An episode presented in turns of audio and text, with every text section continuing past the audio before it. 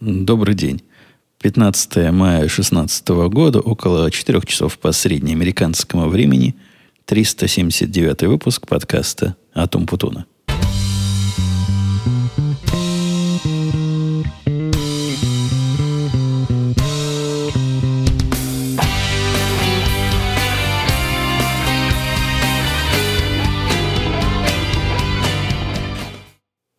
Третий день. Третий день подряд грущу.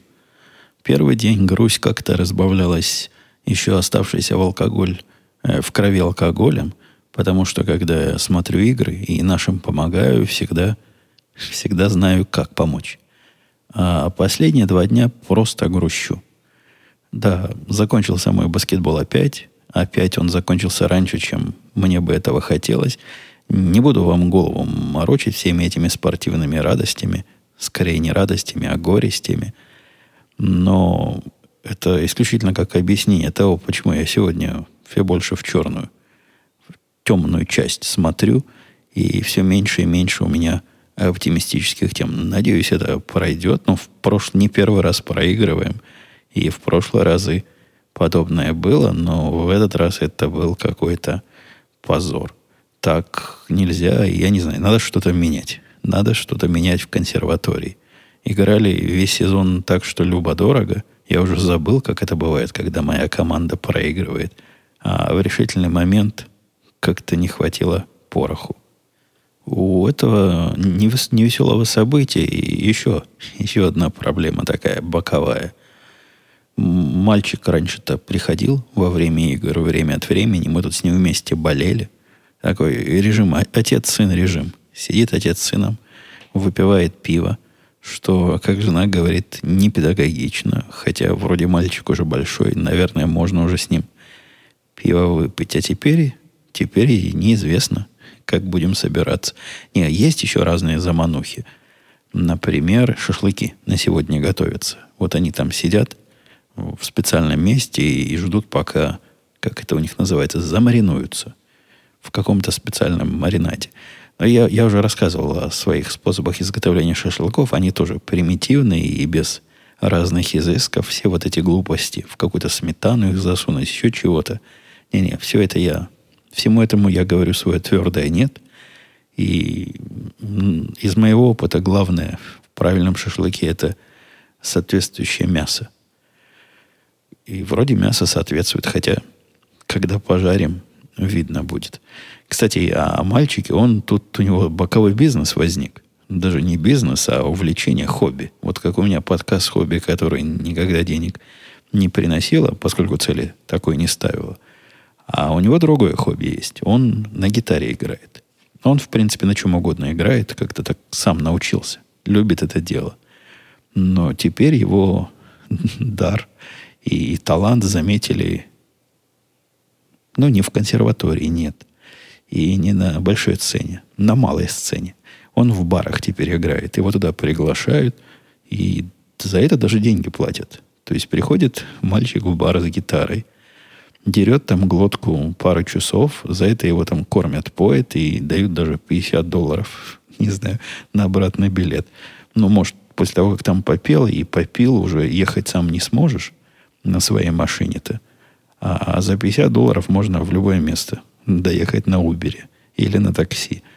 Хотя он там рассказывал нам, не знаю, насколько это уже реальность, что какой-то поклонник его таланта пригласил в бар петь аж за целых 200 долларов. А это, согласитесь, уже неплохой заработок. Я лично не видел, что 200 долларов на земле валялись. А тут, значит, за такое хобби. Мне за каждый подкаст 200 долларов не платят. Ну, в общем, это и мне особо и не надо, а ему совершенно явно не помешает. Кстати, он тут еще приходил, недавно рассказывал, что первый раз в жизни в своей, поглядев фильм, ушел в процессе с, с сеанса, поскольку смотреть такое говорить нельзя, это какие-то подростки. Для каких-то подростков снимали, и нагло затребовал в кассе деньги обратно, что, конечно, ему вернули – он говорит это первый раз, но хотя у меня есть такое ощущение, что я про это уже рассказывал. Кто-то деньги возвращал. Но кто это может быть? Я в кинотеатры хожу в среднем раз в год. И за собой такого не помню. Дочка часто ходит, Но она, по-моему, про эту фичу и не знает. Наверняка мальчик забыл, что уже отбивал деньги обратно. А смотрел он вот этот модный фильм, где супергерои не, не, не самый последний, он самый последний тоже посмотрел, в котором, в котором они там друг с другом воюют, вроде бы, все. Тот ему не понравился, но не настолько, чтобы уходить из кинотеатра. А до этого он глядел супер, Супермен против кого-то там он. Ну, знаете, да, о чем я. Против кого-то там он воевал. Вот этот ему настолько не понравился, что через полчаса деньги были возвращены. Оставаясь в своей стезе темного мира, темной части, отрицательной части мира, и иногда, глядя вокруг себя, я задаю задаюсь вопросом, как это все может функционировать. Я таким вопросом начал давно задаваться, честно говоря. Первый раз меня эта мысль посетила где-то лет в 15, наверное, когда свежий такой школьник, я свежий школьник, работал от, ну там надо было от УПК. В советское время были такие учебно-производственные комплексы, где готовили рабочую молодежь надо было туда ходить, такой урок был. Специальное заведение, и там чему-то учишься. Нас распределили всех. Я не помню системы, как всех в одно место или как-то по талантам. Но мне, как обычно, не повезло. Меня, когда в армию брали в Израиле, меня тоже не взяли в компьютерщики, а, а взяли наоборот, совсем другие части. А там, там какие компьютерщики? Советский Союз, какие-то суровые нет, до, до суровых. Э, тихие 80-е годы. И вот в конце этих, не в конце, в начале, в конце я уже институт закончил, в начале этих 80-х попал я в УПК и послали меня на плотника-столяра. Учиться на плотника-столяра. Самые у меня туманные впечатления от этого всего остались. Ну, до сих пор чувствую, как будто бы вот в институте, когда я ходил на военную кафедру, это такая черная дыра – бессмысленного времяпрепровождения и э, ну, просто потерянного времени. Знания, ну какие знания у меня остались от, от обоих этих пустых э, занятий. От, про подводные лодки я мало чего помню, и дай мне сейчас подводную лодку управлять, это я про институт. Вряд ли бы я вот этой боевой частью, которая торпеды пускает, смог бы правильно руководить. Самые самые туманные ощущения по поводу этого у меня и по, по столярским делам. Тоже как-то я большим столяром, плотником не стал. Помню, мы в течение чуть ли не целого года делали терку-полотерку. Это такое официальное название. Это не, не то, что издевательство. У них там много такого странного. Это терка-полотерка. Я не знаю, почему она полотерка. Наверное, не полу, не половины, а пол ей тереть. Черт его знает. Такая деревянная фиговина с ручкой и плоским, плоским, не знаю, телом. И этой штукой чего-то надо, видимо, по стенам размазывать, какую-то штукатурку, какой-то цемент. Ну, такое важное устройство. Это я помню, мы делали. Потом делали табуретки, но как-то с табуретками плохо получилось. И, по-моему, ни у кого не получилось табуретки с одинаково длинными ногами. А вы понимаете, если у табуретки ноги разной длины немножко, она стоять будет плохо. Не помню даже, что там даже экзамен был, вы не поверите, по которому я еле-еле четверку получил. А может даже и тройку. Не помню. Но что-то такое странно маленькое получил. А это я к чему? К чему я все эти терки-полотерки-то? А, да, тогда нас э, отправляли на практику на завод.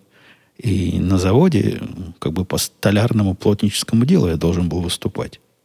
Это был тот завод, о котором я рассказывал, где все работники первым делом нам рассказывали и показывали про технику безопасности. И при этом тот самый главный чувак, который мной руководил, я не знаю, был ли он мастер или просто такой пропитый рабочий, он гордо показывал на себе, до чего доводит несоблюдение техники безопасности. У него на одной руке не было большого пальца. Там циркулярные пилы такие жуткие были, какие-то прессы. Ну, в общем, настоящее производство. Покрутившись на этой работе, а там такая система была, по-моему, я туда как на урок ходил. То есть один день, кажется, в месяц вот там проводишь на этом заводе. Ну, понятно, меня никаким станкам не допускали, а посылали на такую ручную сборку ящиков. Обычные деревянные ящики, которые гвоздями забиваешь. Там я первый раз пришла эта мысль мне в голову, как же все вокруг работает. Глядя, как эти мужики, там не один мужик был, там целая компания мужиков была, как они работали, я удивился. Вот как, как вот эти люди могут создавать продукт. Потому что мужики, в общем, не работали. Ну, тогда я не мог это так прямо. Мне просто показалось странно. А сейчас я могу прямо сказать. Работой там и не пахло. У них перекур был на перекуре. Пока перекуры закончится, начинается обед. Ну вот, действительно, кроме меня там молоток в руки не брал. А мужики, да, выпивали на рабочем месте. Было, было и так. И меня звали. Но я тогда был совсем маленький и совсем не пил. Второй раз меня эта идея посетила, как мир вокруг нас работает. Это в конструкторском бюро уже в институтские годы. Когда, глядя, как работает э, вот это самое ОКБ, о котором я в прошлый раз упоминал, я тоже удивился, как вот это все может функционировать. После этого начал делать какие-то выводы и стал бояться летать на самолетах. Потому что если все работают вот так, то каким образом самолеты не падают? Меня до сих пор этот вопрос мучает, и я просто предположил со временем, что самолет такая штука, которую трудно уронить, видимо, с одной стороны. А с другой стороны, может быть, действительно были места, где люди такие работали.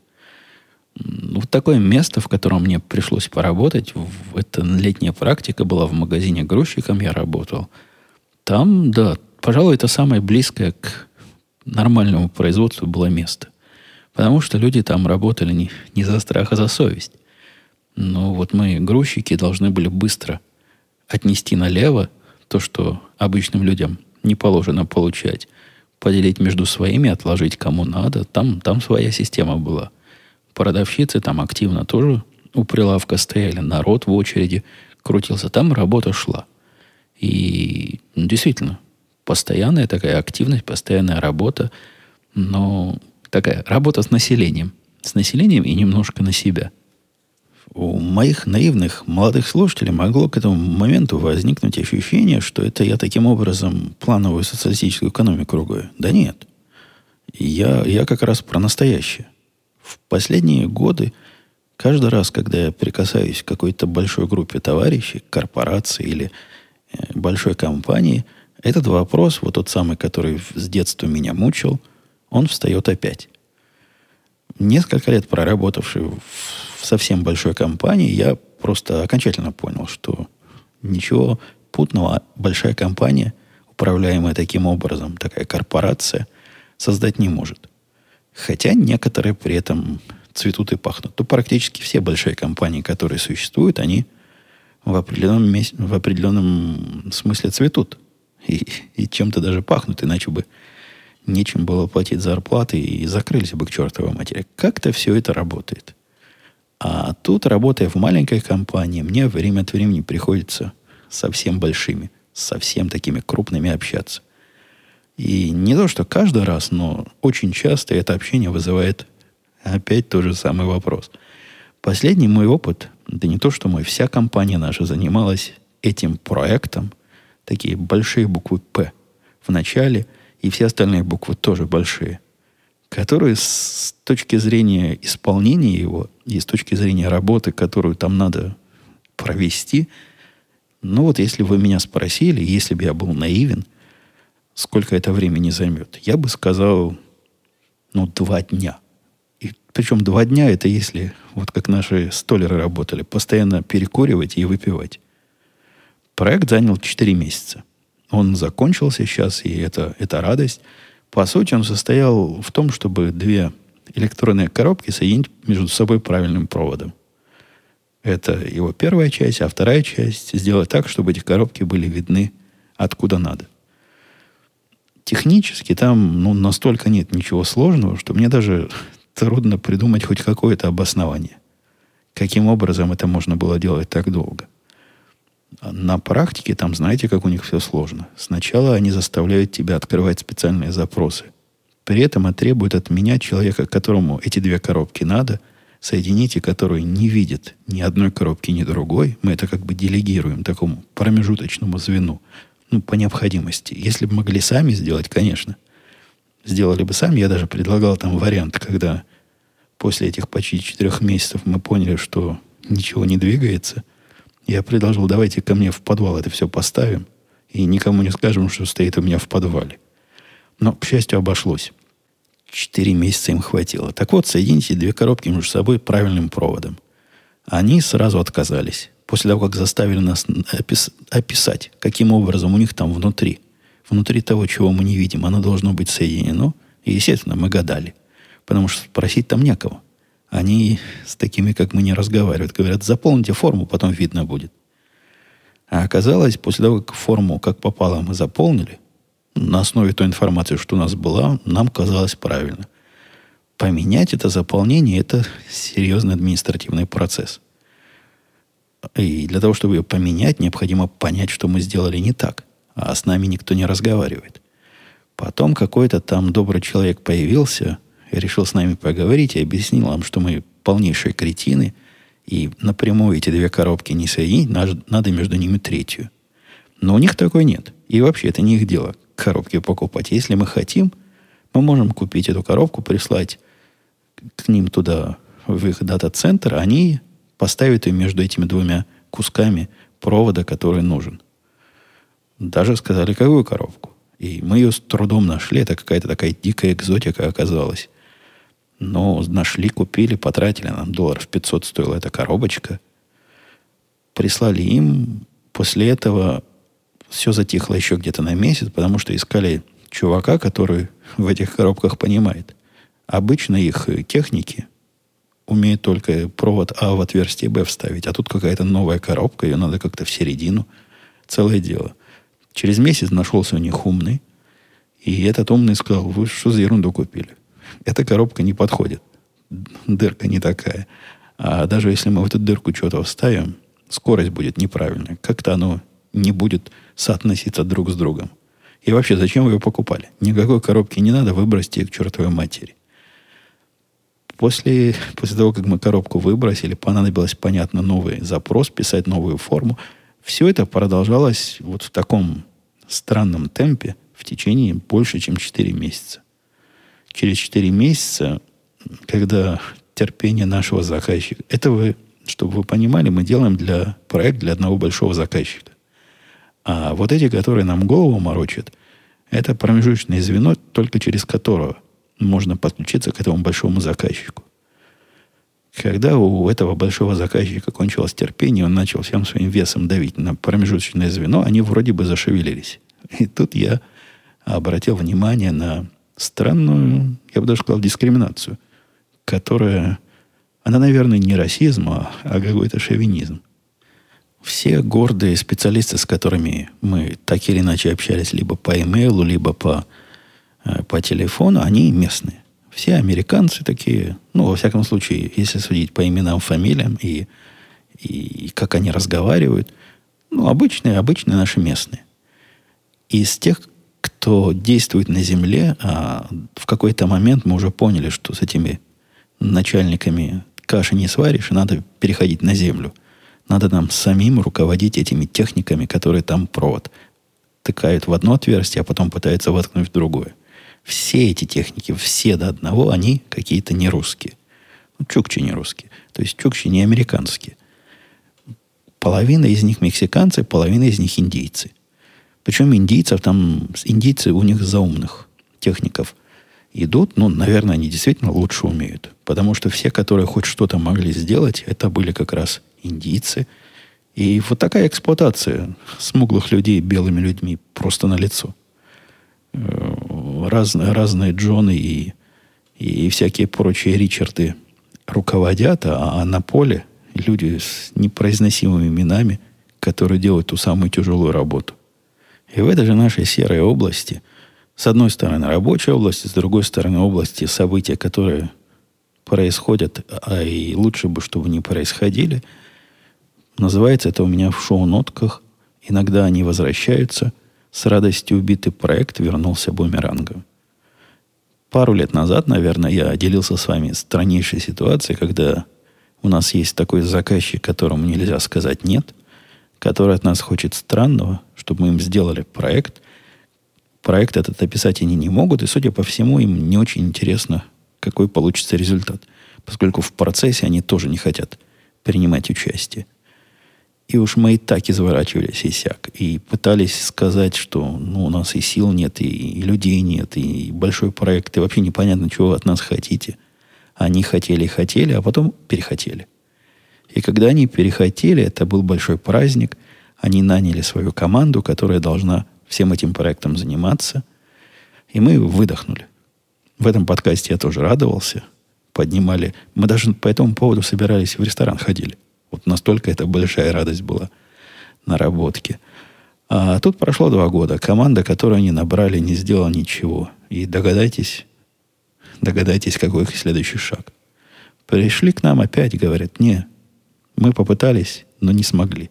Ничего не вышло, делайте теперь его для нас. Делать для них это, это интересный проект. Вот с точки зрения того, что делать, если мы когда-нибудь поймем, чего они на самом деле хотят, это интересно. И с точки зрения денег, и с точки зрения технологий, и с точки зрения рынка. Для нас это рынок похожий на то, чем мы занимаемся, но другой. С точки зрения ну, продукта это не особо интересно. То есть это нечто такое заказное. И наверняка после того, как мы это сделаем, никому больше мы продукт этот продать не сможем – Хотя с этого заказчика жирного можно слупить достаточно, чтобы даже для одного в одном экземпляре он имел смысл финансовый для нашей организации. Но это, это грустное. Это очень грустный проект. Как я тут выше докладывал, они не очень... Нет, они совсем не понимают, что должно быть на выходе. При этом они такие сильно корпоративные, то есть знают, как требовать. У них будет план, в котором сказано ну, выкатить часть номер один там, к 15 февраля 2017 года. При этом часть номер один будет такая расплывчатая. Знаете, бывают такие законы, в которые можно всячески трактовать. Вот все их требования будут на таком уровне. И если вы скажете, что нужно затребовать от них, пусть скажут на самом деле, чего хотят. Ну, вы думали, вы думаете, мы не пытались? Мы пытались. Даже, допустим, пойдут дела лучше, вот они обожглись, попытались таким образом сделать сами, может, до них дошло, что нужно как-то понять, чего же вы хотите сделать. И они нам, в конце концов, объяснят. После того, как они это объяснят, нам совершенно нереально этот проект всунуть в свои, между своими другими. А это означает, что нужно будет расширяться, брать новых людей. Ну, по моим прикидкам, это минимум надо будет три специалиста на это дело – это самый-самый минимум. Три человека на полную ставку, которые только этим будут заниматься. И да, мне придется ими, скорее всего, плотно руководить, потому что иллюзий найти специалистов достаточного уровня, которые могут сами собой управлять, у меня, у меня нет уже давно. Неприятный проект, не такой тягучий проект. Сильно надеюсь, что мы от него отобьемся второй раз, но пока не похоже. Пока происходят странные разговоры. Они нам пишут, пишут письма и звонят звонками и умоляют. Говорят, мы вас умоляем. Любые деньги. Что хотите. Вот при, только приходите и спасите нас. Приходите и правьте нами. А мы отказываемся. Мы не отказываемся, отказаться мы не можем. Мы пытаемся тянуть резину. И тянем ее, и тянем, надеясь, что у них приоритеты поменяются, они от нас отстанут. Но, увы и ах, кажется, нам все-таки придется этой глупостью заниматься. Ну и последний на сегодня, уже даже не, не в серую сторону, а в ту самую черную. Черную сторону бытия, в темную сторону реальности, в невеселую сторону нашего существования с политикой тут в Америке, знаете, совсем-совсем дело повернулось в такую сторону, в которую я не ожидал. В свое время, когда я эм, докладывал вам политическую предвыборную нашу обстановку, а выбор вот уже на носу, и когда у нас была куча разных кандидатов, некоторые из них были странные, некоторые еще страннее, некоторые забавные, другие смехотворные. Их там было 17 человек, было из кого выбрать. А один из них э, не вызывал у меня такого отторжения, как у, как у многих других. Я про Трампа говорю. Не от того, что я его поддерживаю, да ни в коем случае. Вы, вы же меня не знаете, как я могу Трампа поддерживать. А от того, что мне казалось, что Трамп это полезная такая прививочка нашей республиканской партии. Казалось мне это дело временное, то есть никаких подозрений на то, что Трамп станет нашим кандидатом в президенты от республиканцев, да это такое в страшном сне. Ну, не то, что мне. Никому в голову прийти не могло. И это случилось. Он остался один, то есть он уже наш кандидат, уже гадалки не ходи, он будет на выборах против Хиллари. И это, это страшно. Страшно это не потому, что Трамп какой-то особо странный людь. Он, конечно, странноватый людь, но я не ожидаю, что он начнет Третью мировую войну или, не знаю чего, забросает бомбами Канаду или переедет танками Мексику. Нет, это вряд ли. Система, в общем, довольно устойчивая. И так ее сломать одним чуваком, даже странным, это непросто. Можно, конечно, но не просто. У нее степень живучести нормальная. Хорошо придумали в свое время. Но это не республиканский кандидат. И вот это самое неприятное для меня. То есть это такой популист немножко другой окраса, чем популисты со стороны демократов и либералов. Ну, там через одного все популисты. Они просто в степени популистности своей щеголяют и таким образом свою аудиторию захватывают. А тут один популист против второго популиста. Какой из них хуже, сказать трудно. Просто это как сравнивать между совсем-совсем плохими сортами а, продукта. И голос ни одному, ни другому отдать я не могу. Но потому что в здравом уме никто не скажет, что Трамп это республиканец. Если бы я на работе об этом сказал, что если бы я был членом республиканской партии, кем я не являюсь, в партии не вступал, так вот, если бы я был, я бы свой партбилет сдал. Потому что это не республиканская партия. Партия, которая выдвигает, ну, по любым причинам, в которой так получилось, что Трамп это наш кандидат, это вовсе не партия, которая как-то мои интересы представляет. Вы ведь понимаете, я с, республиканцами детей не крестил, они мне не, не сваты, не браты, не семья, а всего лишь такая организация, которая направление мысли, которая худо-бедно э, отражает мое, мой взгляд на то, как все должно быть устроено. Худо-бедно, там много есть экивоков, со многими вещами я не согласен, но так, в среднем по больнице между всеми партиями, что есть, которые реально претендуют на власть, они подходили мне больше всех. Не максимально, там, я не знаю, покрытие их э, идей и моих интересов 60%, скажем. Ну, это абсолютно с потолка циферка было покрытие какими демократами моих интересов 20%.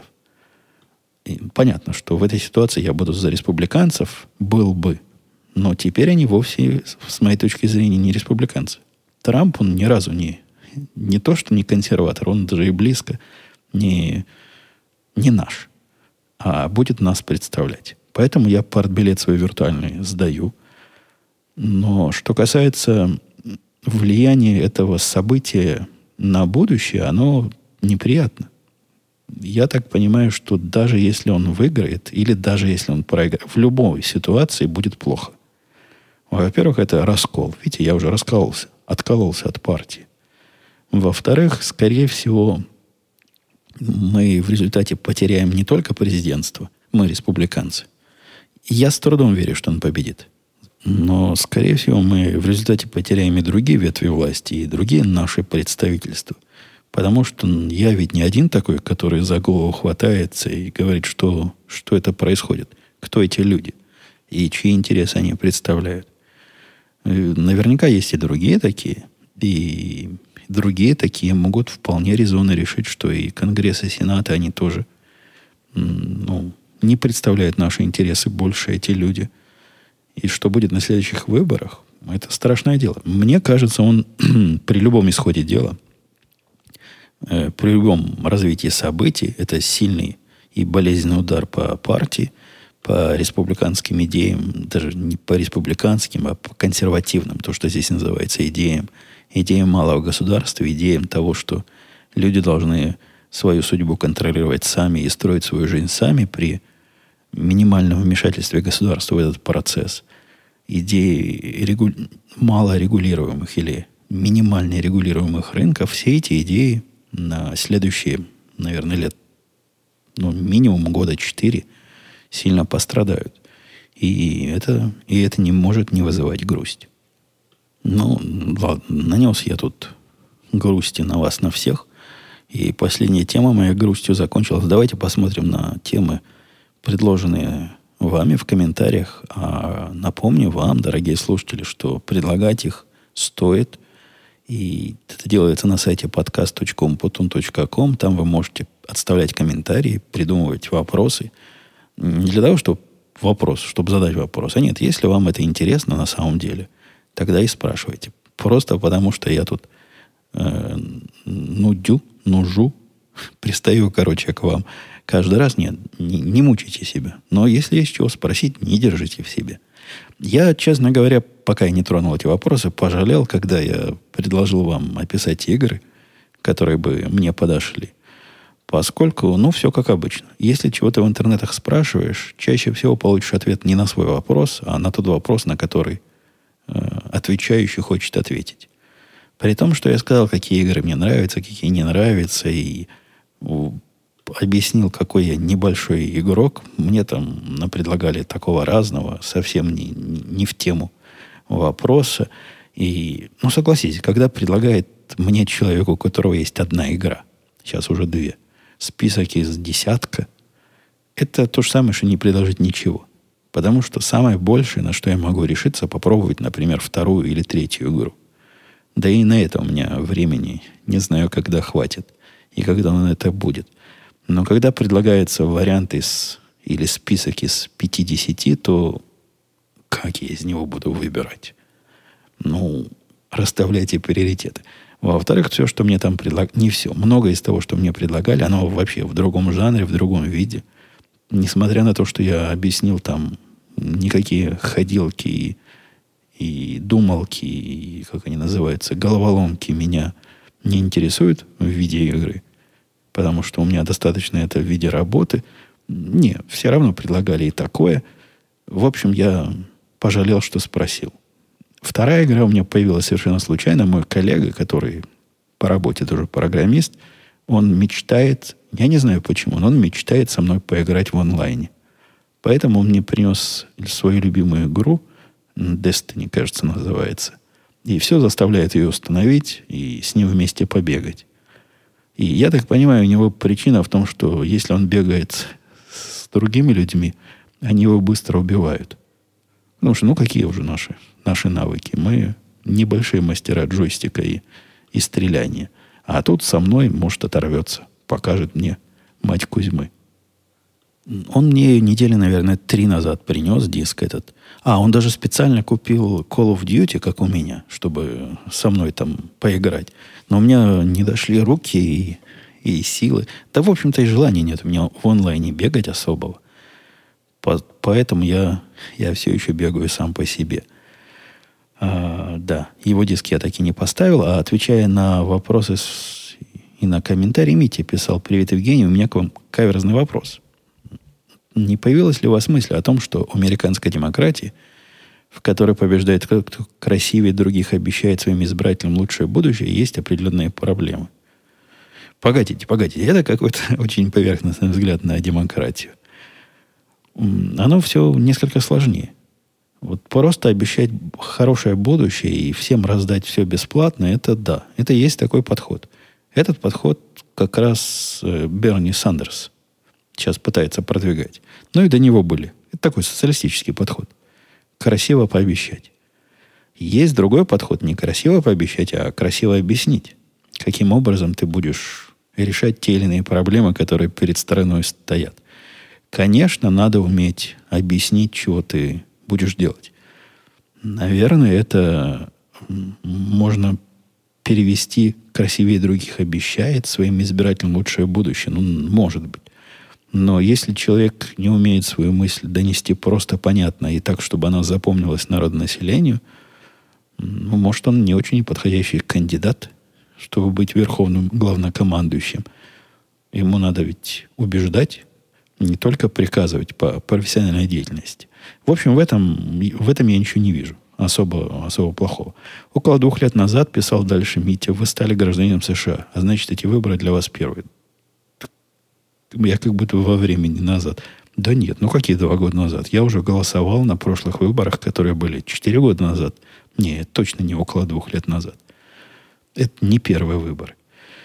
И вот на них вам придется выбирать между Трампом и Хиллари – Трамп говорит много дельных вещей, наверняка он хороший мужик. Да не говорит он дельных вещей много, но про это я уже выше говорил. Про то, какой он мужик, я не знаю. Жене он не нравится, он всем женщинам не нравится. А, вопрос в другом. Нормально ли, по-вашему, что лидером республиканцев становится не самый республиканский республиканец, а самый эпатажный Трамп? Не, ненормально. Смотри выше мой предыдущий политический спич. Но как это относится к политическая, к американской демократии, а вы, собственно, какой имеете альтернативный вариант предлагаете? Э, какую демократию? Э, демократию Сенегала или демократию Конго? Я, я другой, у нас для вас другого глобуса нет. Вот так она работает, да, действительно. Вот такая она кривенькая, косенькая, ну какая есть. Остальные, по-моему, еще хуже. Вогр спрашивал. Евгений, приветствую. Спасибо за подкаст. Твой любимый вид спорта – баскетбол. Ой, Вогр, не лей мне соль. Не сыпь мне соль на рану. А как с хоккеем? Никак, спрашивает Вугр. Я хоккей, хоккеем, в общем, никак, но более, более, чуть более, чем никак. В отличие, например, от э, других игр, которые меня вызывают только недоумение, хоккей я бы мог вполне смотреть. Это один из тех видов спорта, который, вот если бы не было баскетбола, я бы, скорее всего, смотрел, возможно, не знаю, скорее всего, возможно, смотрел бы хоккей. Я его смотрел в детстве. И мне нравилось, как там бегают, там такая активность высокая. Вот как, как раз то, что я в спорте ищу. Просто баскетбол, он еще ближе подходит к моему пониманию того, что такое смотрибельный спорт должен собой представлять. А так вполне бы мог. Э, многие ли из твоего окружения смотрят матчи НХЛ? Ну, нет. Немногие. Примерно столько же, сколько смотрит NBA. Мне кажется, хоккей еще менее популярный, чем баскетбол. То есть по сравнению с каким-нибудь футболом он нервно курит в сторонке. И в моем окружении все практически, кроме меня, ну и может еще одного, двух очепенцев смотрят футбол, американский футбол. Э, некоторые смотрят, ну, хотя бы следят за, за баскетболом, а хоккей это такая. Наши чикагские-то выиграли, говорят. И вот этот на уровне наши чикагские играли, и поэтому надо поболеть. Вот таким образом мое окружение к хоккею и относится. Евгений писал э, про NBA-трансляцию. Очень интересно узнать, чем отличается качество видео в приложении на Apple TV через Comcast. Просто я раньше думал, что на этих сервисах качество должно быть лучше, чем по спутнику. Или, возможно, приложение подстраивается под скорость интернета. Он, я не знаю как на ваш вопрос ответить? Я, я сам удивляюсь, почему они в нормальном качестве картинку не посылают. Там не в качестве дела, там, по-моему, в методе сжатия или в методе рожатия. Я раньше считал, что у Apple TV просто сил нет эту картинку показывать правильно. Но и у нового, э, быстрого, который наверняка может все это красиво показывать, тоже картинка дергается. Качество нормальное, но она какая-то дерганая вся. Как будто бы частота дискретизации недостаточно. Мало FPS, если вы понимаете, о чем я говорю. А Comcast это, это ведь тоже не спутниковый, он тоже по кабелю. Ну, там сравнивать особо нечего, потому что по Comcast в прошлом или в позапрошлом подкасте я говорил, игры э, в высоком качестве это большая редкость. Идея покупать кость отдельно кажется мне весьма странной, писал Владимир. Он сильно мою жену повеселил. Почему нельзя купить мясо на кости? Мясо съесть самим, а кость отдать собаке. А кость отдать собаке. Потому что Владимир вот, купить такой кусок мяса на кости, это я даже не знаю, где можно сделать в этих американских Соединенных Штатах. Наверное, есть какие-то особые места для тех, кто хочет мясо на кости, а потом кости дать собаке, но в общедоступных местах такого просто нет. Вот просто не купить. Это раз. С другой стороны, кости, которые мы даем, вы бы их видели. Это такие здоровенные костяры. Но в советском магазине я могу представить, вот когда какой-нибудь суповой набор, это были страшного вида кости, на которых шматки серого мяса прилепли по недоразумению. А тут как-то такое не продается. Как-то рынок, видимо, недостаточно востребован на рынке. Это, эта штука. Те кости, которые мы покупаем, они тоже, по-моему, под видом суповых идут. Ну, мяса там совсем почти и нет. Но вот обычное мясо, которое мы едим с костями, повторяюсь дорогому нашему задающему вопрос, нет, такого, такого в магазинах не бывает. И Евгений спрашивал Виталий, как ты относишься к идее безусловного дохода? Всплывала ли тема на предвыборных дебатах? По-моему, даже Берни такой не предлагал, хотя я за его политические идеями мало слежу. Это идея для тех, кто не догадался по названию, о том, что каждый просто по рождению обязан получать какой-то доход, вне зависимости от своих усилий. Эту идею мое поколение помнит, где каждому по потребностям обещалось давать.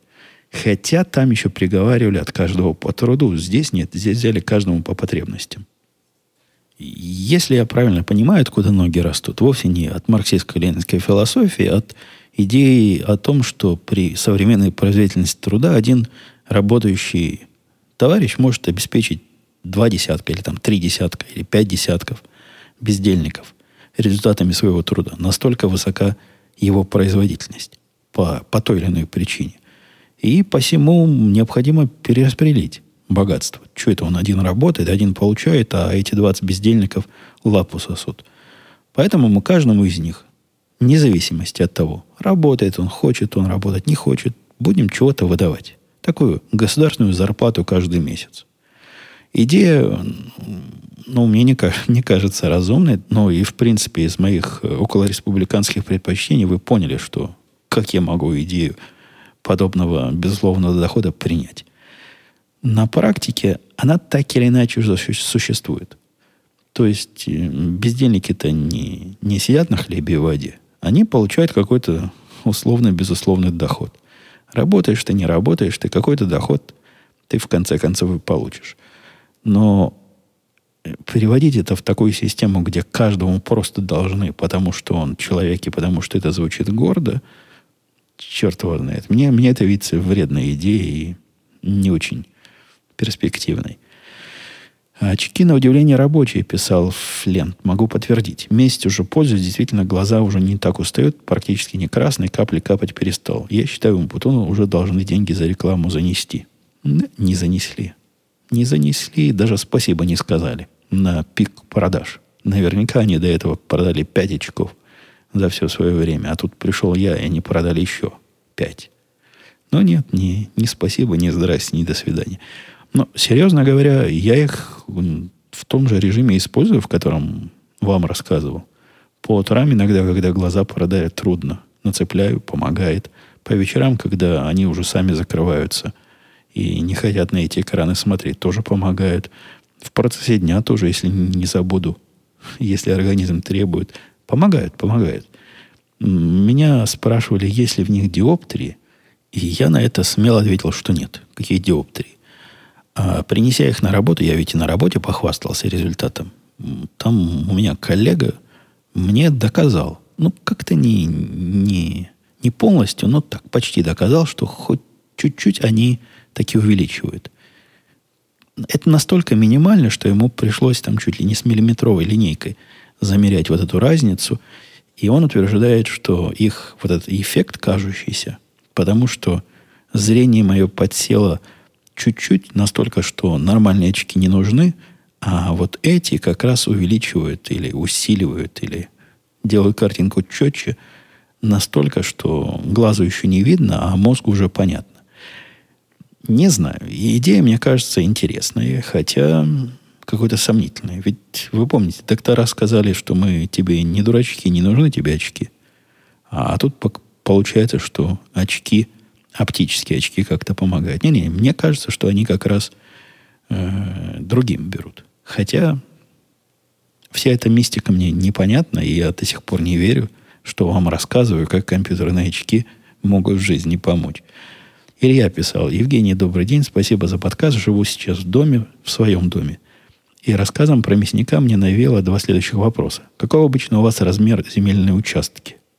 У нас у всех типовые 10 соток, это 10 раз по 10 на 10 метров. Или более маленький вариант 6 соток. Э, черт его знает. Ну, у нас же это же не участки. Ну, это не, не то место, в котором... Я так понимаю, участок, и поправьте меня, если я какое-то советское понимание в это вкладываю. Но участок это такой приусадебный участок. То есть там, где картошку сажаешь, там огурчики, помидорчики, ну такой участок. Вот у моей жены, когда она еще не была моей женой, она как раз из таких куркулей в частном доме жила, у них там был участок, на котором они все это растили. И вот настоящий. Наверное, сотками тоже мерился. Здесь это просто трава, на которую мы собачку выпускаем бегать. Ну и соседи тоже. То есть абсолютно бесполезный кусок земли. Там можно бассейн врыть, там можно полежать, там дети играют, но это не совсем земельный участок. Размеров типичных, по-моему, нет. Но сколько есть, столько есть. В прошлом моем доме он был здоровый, такой, как футбольное поле. Но при этом использовался примерно так же, как используется сейчас наш участок, то есть для того же чтобы дети поиграли, на качели покатались, собачка побегала и все прочее. Этот участок несколько меньше, хотя шагами я его не измерял, в сотках не знаю. Но если засеять картошкой, наверняка можно семью прокормить. Не знаю, наверняка. Я не уверен, как она картошка родится. Если верить фильму «Марсианин», то он можно. Можно полгорода прокормить при правильном использовании. Не, он здоровый. То есть он не маленький. Не то, что вышел из дома, вот два шага сделал, уже все. Нет, там надо идти, идти, идти в одну сторону, потом идти, идти в другую. Собаке есть где побегать. При этом она может бегать даже не очень часто закладывая круги. Второй вопрос Илья спросил. Его удивляет факт, что у вас, судя по моим наблюдениям, люди не огораживают свои участки заборами вовсе, либо ставят формальный забор. Э, ну, трудно сказать, по-разному. В тех местах, в которых я жил, действительно, у меня в прошлом месте в виде формального забора была такая условная сетка между нами и соседями. И вокруг этой условной сетки, не вокруг, а прям по ней нарастал разный плющ. И вот такая зеленая стена типа была. Здесь даже еще, еще более условная, то есть пока сетка... Ну, мы сетку бы сняли, если бы не собака. Если снимать эту сетку, то необходимо будет... У нас соседов слева и соседов справа, они такие неограниченные заборы. То есть только мы им границы. А так у них свобода. Но от этого у них собачки страдают. Приходится их в, в эти в электронные изгороди закрывать. Ну, когда ошейник надеваешь, который бьет животину током, если она шаг вправо, шаг влево. Собаки эти, кстати, после ошейников совсем стрёмные становятся. Они видимо, связи не очень понимают, но не связывают ошейники и, и выход за границу. А связывают вот граница, и за нее выйти нельзя. Поэтому даже когда снимаешь соседской собаке ошейники, пытаешься ее к нам в гости пригласить, она упирается и не идет. Просто упирается, боится, что сейчас ее током стукнет, хотя никакого ошейника на ней уже давно нет. Мы как-то не очень любим собачек током бить, посему, да, остаемся с забором. Почему ставят, э, ограживаются высоким участком? Ну, для приватности, может быть, не знаю. Может, чтобы злые люди не залезли. Хотя мне заборы никогда не казались достойным пассивным средством защиты. Черт его знает, разная ментальность. Я, я не говорю, что одно хуже, другое лучше. Ну, вот так привыкли. У моей тещи тоже был забор со всех сторон, и это всем казалось нормальным. И в своем доме, в котором я жил, у меня был забор против против всех соседей. Но не помогал. Я ведь говорю, средства защиты совсем никакое. Велосипед сперли прямо из-за забора, и, и нявкнуть он не успел. Иван писал, дорогой, не дорогой, это был предыдущие слушатели. А тут просто «Добрый день», писал Иван. «Получили ли вы образование вместе с вашей женой э, после СССР в Израиле и в текущей вашей родине?» Ну, куда уж больше. Не-не, никаких образований я больше не получал, никаких особых курсов не заканчивал, ни на какие квалификации не ходил и никаких дипломов не подтверждал. То есть, когда-то я диплом подтвердил в Израиле, потому что там же, вы знаете, в Израиле тебе все посоветуют, как правильно быть. И все знакомые русские говорили, что это важно, важно, вот прямо необходимо. Ни одна собака ни на одном интервью меня подтверждение этого диплома не спросила. Так оно... Ну, была одна собака, но там я от работы отказался по-любому. Не, на практике мне своего образования хватило, мне своего опыта хватило, и никаких дополнительных курсов я себе не устраивал. Жена ходила, не, ну, если считать курсами курсы языка, то в Израиле там все ходят вначале на эти курсы. И я, конечно, ходил. Хотелось изучить язык, на котором будешь разговаривать. Здесь жена у меня ходила в Америке на курсы американского языка какое-то время. Ну, это не профессиональное образование, поэтому наверняка не отвечает на, на вопрос Ивана. Э, звоночек, слышали? Это вы, вылезло у меня напоминание чеки на столе. Надо разобраться, что-то у меня за чеки. Какая-то с чеками странная история. Лень разбираться, я все откладываю уже вторую или третью неделю. Нам э, мы прибор такой купили, типа медицинский. Ну, такой странный, шаманский медицинский прибор. С самого начала было понятно, что это какая-то, какой-то развод населения, и страховка медицинская его не покрывает. Ну, черт с ним. Решили мы, выплачиваем за него сами. Там он продается таким образом, что сразу заплатить вроде за него нельзя, а нужно такая длинная аренда, когда ее выплачиваешь, прибор твой становится. Ну, чтобы вы понимали, типа как увлажнитель воздуха с особыми, с особыми фичами. И в конце концов пришла от э, медицинской этой организации, от медицинской, простите, нашего провайдера страховки сообщение, мол, дорогой вы наш.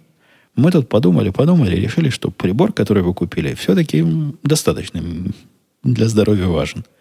Поэтому мы вам радостно хотим сообщить, что не надо за него больше вам платить. Мы за него все выплатили вашему продавцу, и все.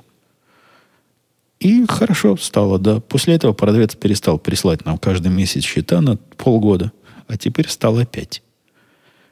Какая-то тут либо проблема у них в учете, либо, либо они не все заплатили. Надо будет теперь с обоими связываться, разбираться. А так лень, так лень. Но вот сообщение вылезло. Придется подкаст заканчивать и начинать заниматься этими глупостями. Все, пока. До следующей недели. Услышимся.